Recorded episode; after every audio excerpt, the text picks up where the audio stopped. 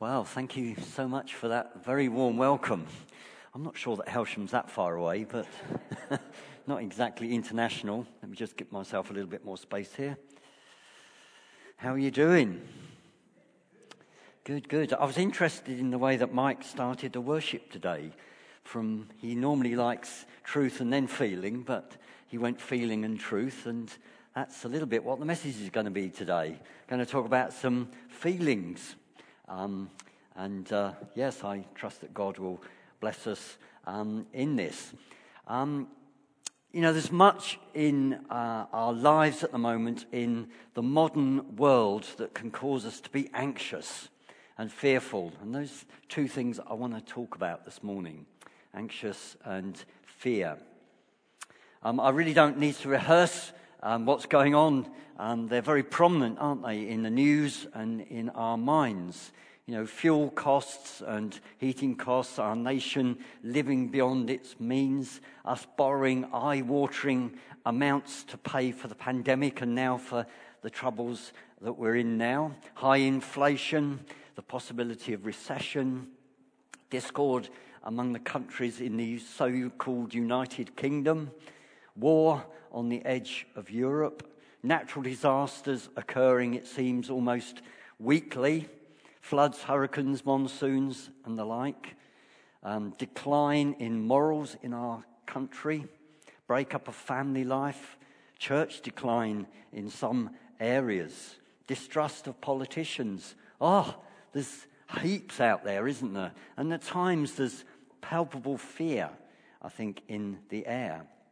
But Jesus said these words to his disciples Do not let your hearts be troubled. Well done, on cue, on the ball there. Um, and if his disciples needed to hear that um, all those years ago, so do we.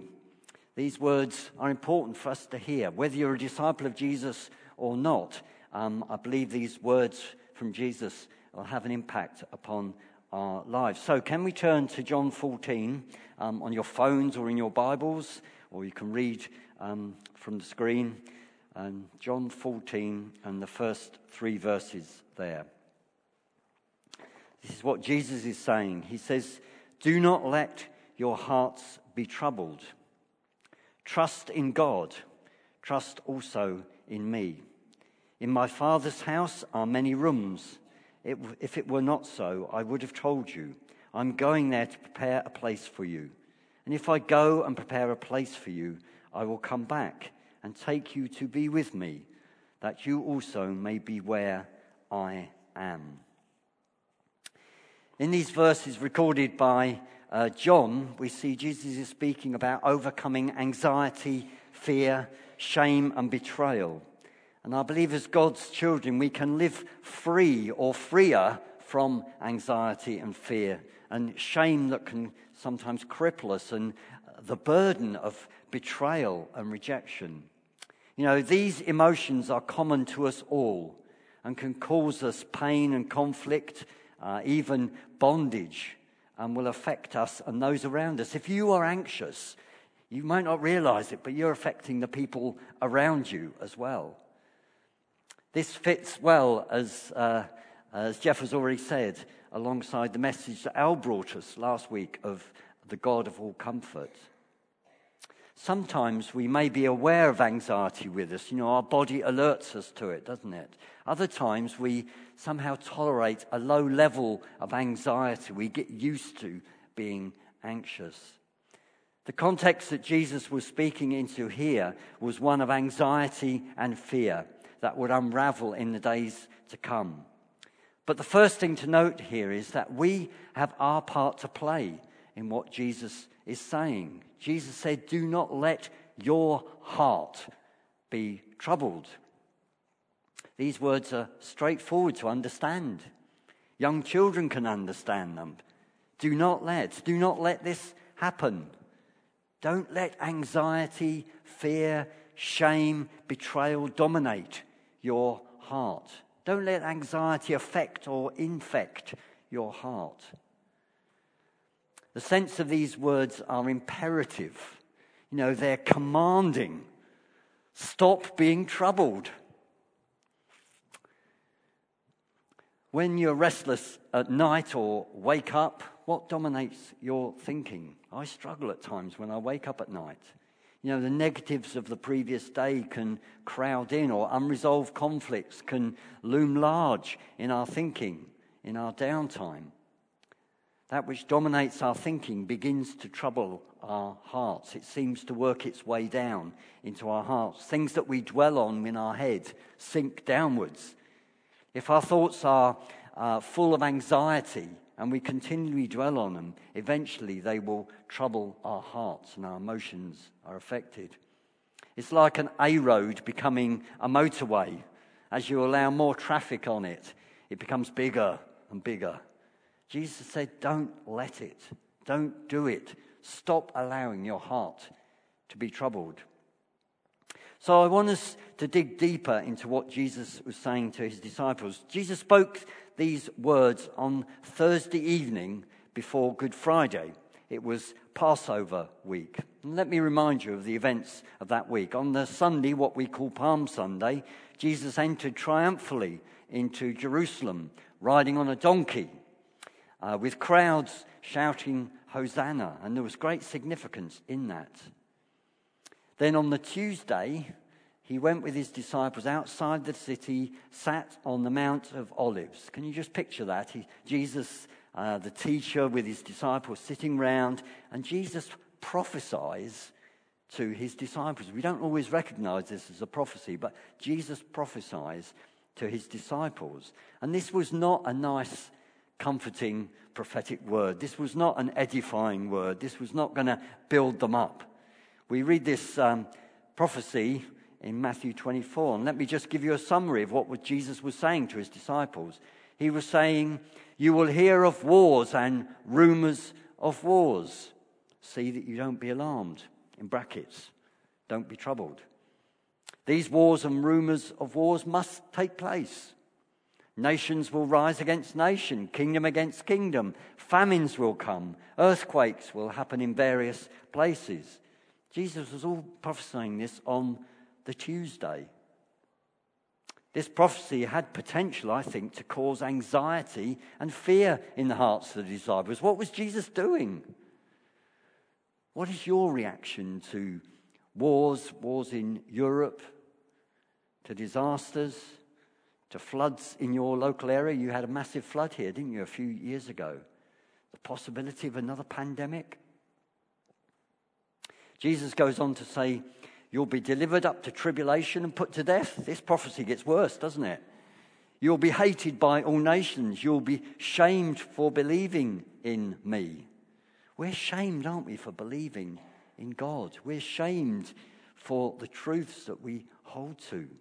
That could cause fear in us, doesn't it? We're, we're, fearful. We're fearful of speaking out at times, aren't we? Jesus goes on to say, Many will fall away and betray one another and hate one another. False prophets will come. It's doom and gloom, isn't it? False prophets will come and perform miracles, signs, and wonders. Lawlessness will increase. The love of many will grow cold. Betrayal leads us down the road of bitterness, and our hearts can grow cold. And then Jesus prophesied about the abomination of the desolation standing in the holy place. Now, I believe there was a partial fulfillment of this prophecy in AD 70 when the Romans destroyed the temple in Jerusalem. So, just a few decades after Jesus was crucified, destruction came and the fall of Jerusalem happened. So, the words of Jesus that he prophesied on that Tuesday of Passover week were partially fulfilled. But what are we to make of all this? Jesus spoke this prophecy to his disciples to prepare them for what was to come. And I believe there's an ongoing fulfillment of this prophetic word from Jesus that will continue until his return. That's played out, isn't it, in the world around us. So Jesus was also preparing us too. Every time there is a war or a rumor of a war, every time there's a natural disaster, such as an earthquake, a famine, or a volcano, even a pandemic, this prophecy is being fulfilled. And we need to be prepared for these things. Let me give, give you some statistics that I quickly looked up. There are around 40 million people in the world that are living in famine conditions, not just a bit short of money, they're living in famine conditions. That's according to the World Food Programme. There are 1,500 active volcanoes. The worldatlas.com told me that. Annually, there are around 15 earthquakes that measure seven or above on the Richter scale. There are currently 40 wars around the globe, according to Wikipedia. So Jesus' words are being fulfilled. Every time there's ethnic uh, conflict, every time there's na- nations in tension with one another, or there's racial tension, like there was in Leicester this week, this prophecy is being fulfilled. Every time nuclear war is threatened, or biological and chemical weapons are used, this prophecy is being fulfilled. Every time the media gives a false narrative, or fake news is spread, or conspiracy theories flourish, we're being exposed to false prophecies.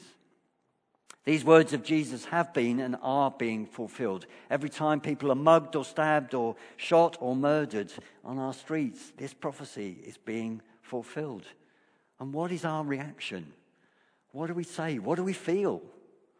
Do these events cause us anxiety and fear? What should our reaction be? Well, Jesus is very clear, isn't he?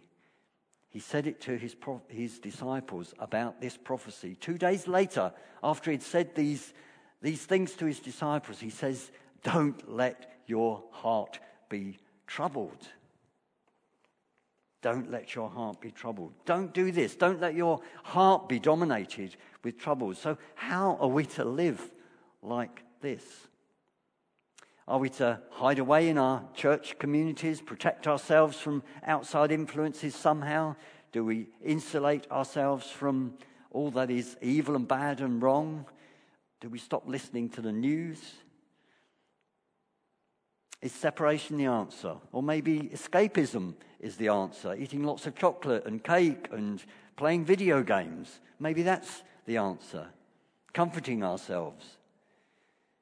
No, Jesus said in John 17, 15, My prayer is not that you take them out of the world, not that you take the disciples out of the world, but you protect them from the evil one.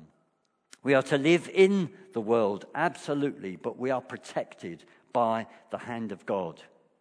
There's a beautiful picture in the Psalms which says that we live under the shadow of his wing, we live under his protection.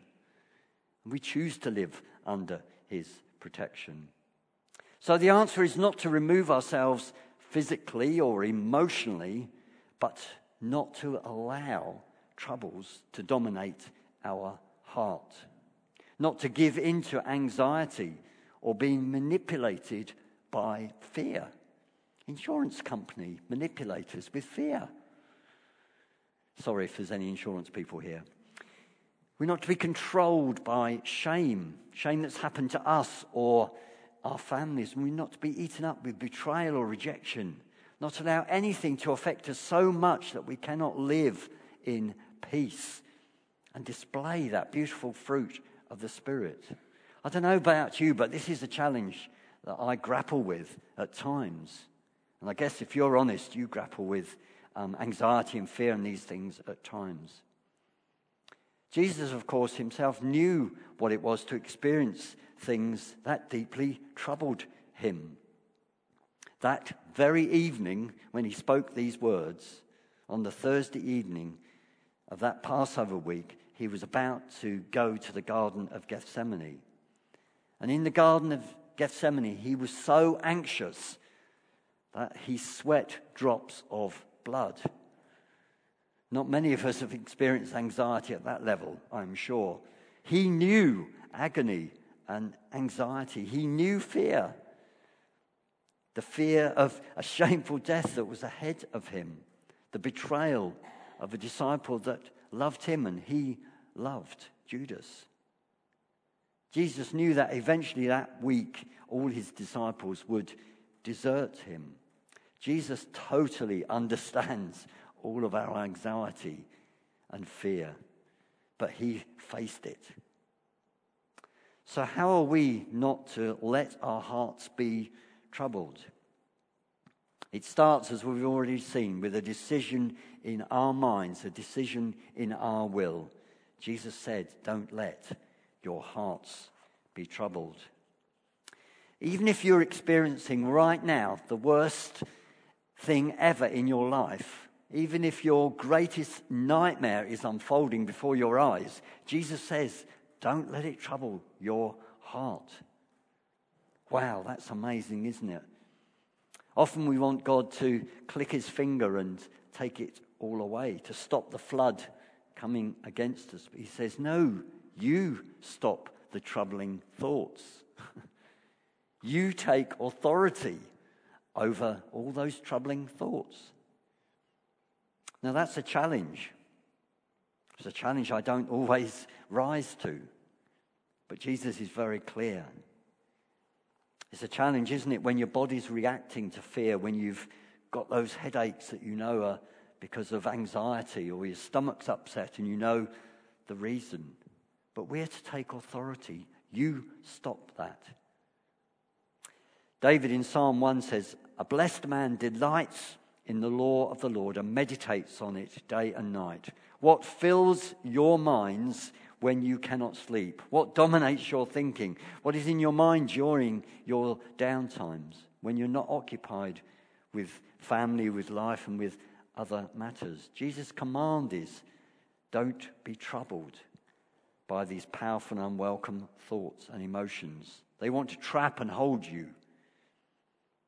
Jesus was very clear in Matthew 6 as well. He says, I tell you, do not worry about your life, what you should eat or drink, or about your body, what you should wear. What will happen to me? All those sorts of things. Who is going to be there for me? Take authority, he says. This is a command, it's unequivocal. There's no shade of interpretation here. There's no ambiguity. You can't translate these words in any other way. And this is important for us to do. And of course, His grace and His power is there to help us, to help us set our minds in the right direction.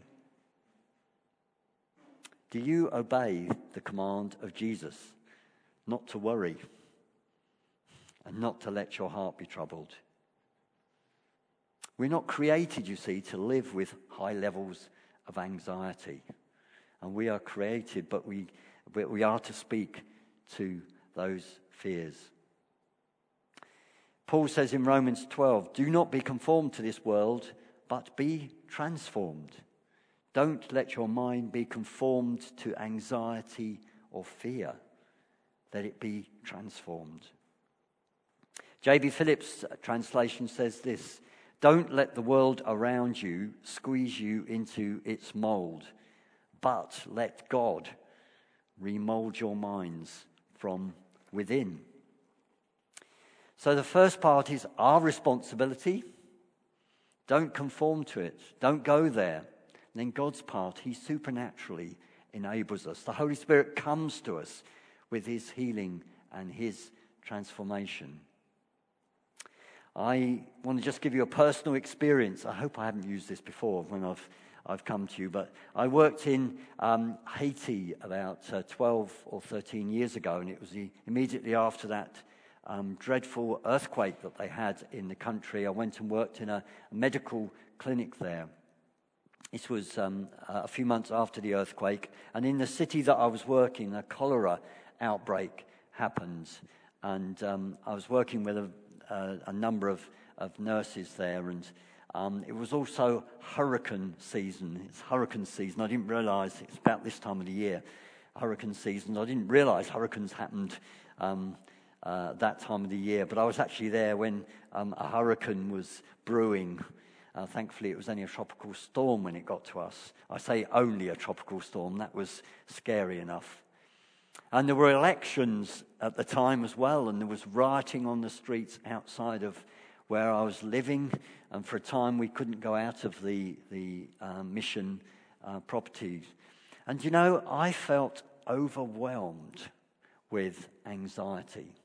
I felt fearful at that time. I hold my hand up to feeling like that. And it reminded me of 10 years previously when um, I had a period of uh, work when I was um, very stressed and almost on the edge uh, uh, of burnout. And I could feel those feelings coming again, and it was very uncomfortable. And uh, I felt overwhelmed. And I sat in the garden one early uh, morning. In fact, it was a morning like this, it was blue sky. And I just love blue sky and sun because it makes you feel good, didn't you? But I didn't feel good. that blue sky didn't help. And um, uh, God spoke to me through Isaiah 43. And uh, this is what he said. And he brought me to this verse, verses in different ways on a couple of occasions. He said, Fear not, for I have redeemed you. I have summoned you by name. Duncan, you are mine. When you pass through the waters, I will be with you. Duncan, I'm going to be with you in this. And when you pass through the rivers, they will not sweep over you, they will not overwhelm you. When you walk through the fire, you will not be burned. The flames will not set you ablaze. For I am the Lord your God, the Holy One of Israel, your Savior. So Jesus says, Don't do this, don't let your heart be troubled, but do this believe in God. Jesus said, Trust in God, trust in me too. If you want to have um, John 14 open in front of you, we'll just pick out a few of these um, truths here. In these verses here, we've got essential truths to believe that will counteract, that will help us in these situations, that strengthen us. If you're a Waitrose um, shopper, they have their essential range, don't they, which are meant to be cheaper. Um, these are the essential truths for us, okay? Firstly, believing God or trusting God. It's in verse 1. Some translations use the word trust and some use the word believe. This is not a vague belief in God. The sense of what Jesus is saying here is believe in your heart in God, trust in your heart in trust your heart to Father God. You know, replace the trouble with trust. That's what he's saying. Replace the trouble with trust.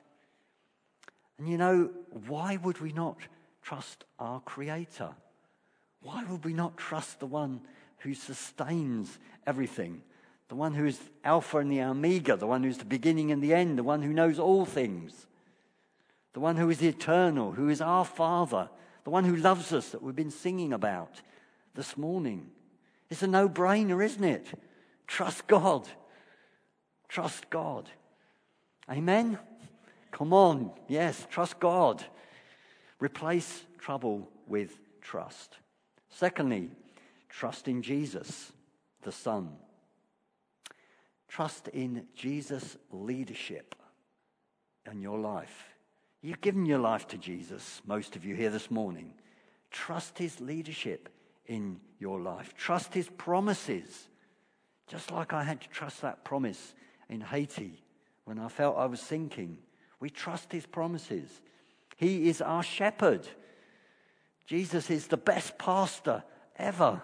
He is our pastor.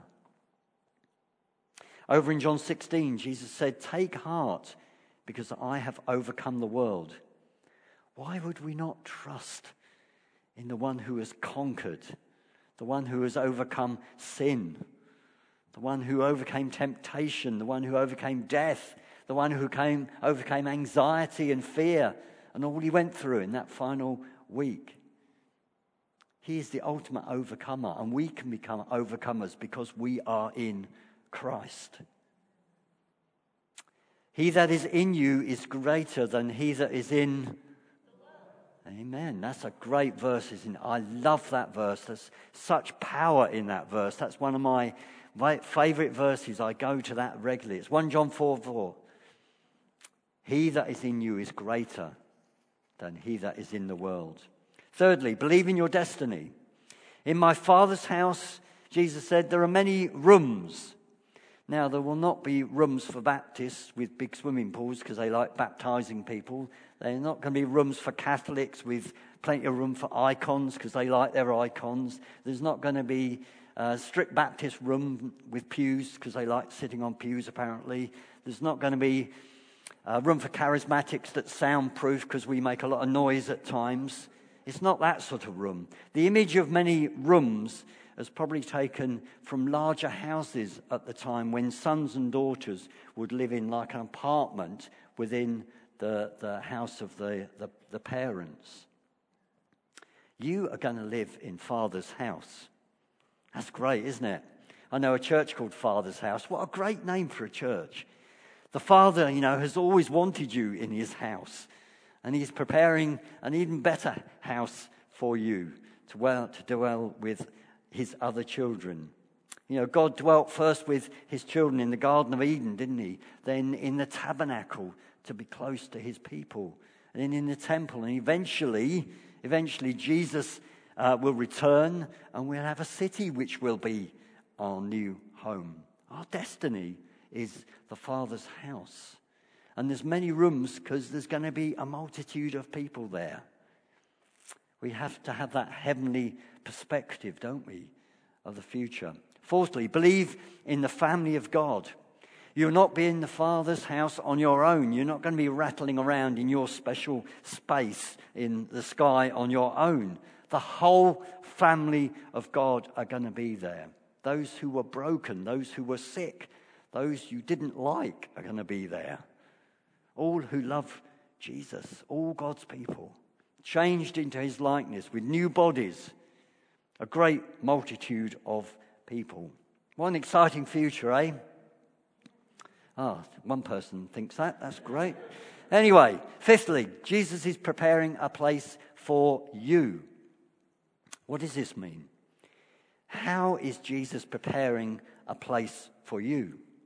Well, the preparation for you was the cross, the torture and death that Jesus was about to face on that Thursday evening was the preparation for the place for you.